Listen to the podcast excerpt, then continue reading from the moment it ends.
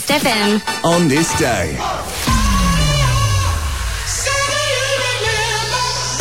Today, Australian TV and radio presenter Charles Woolley, he turned 69 years old. Hugh Jackman, the legend himself, the Wolverine, the Australian actor and singer. He starred in the box office hit films Les Mis as well. He's 49 today.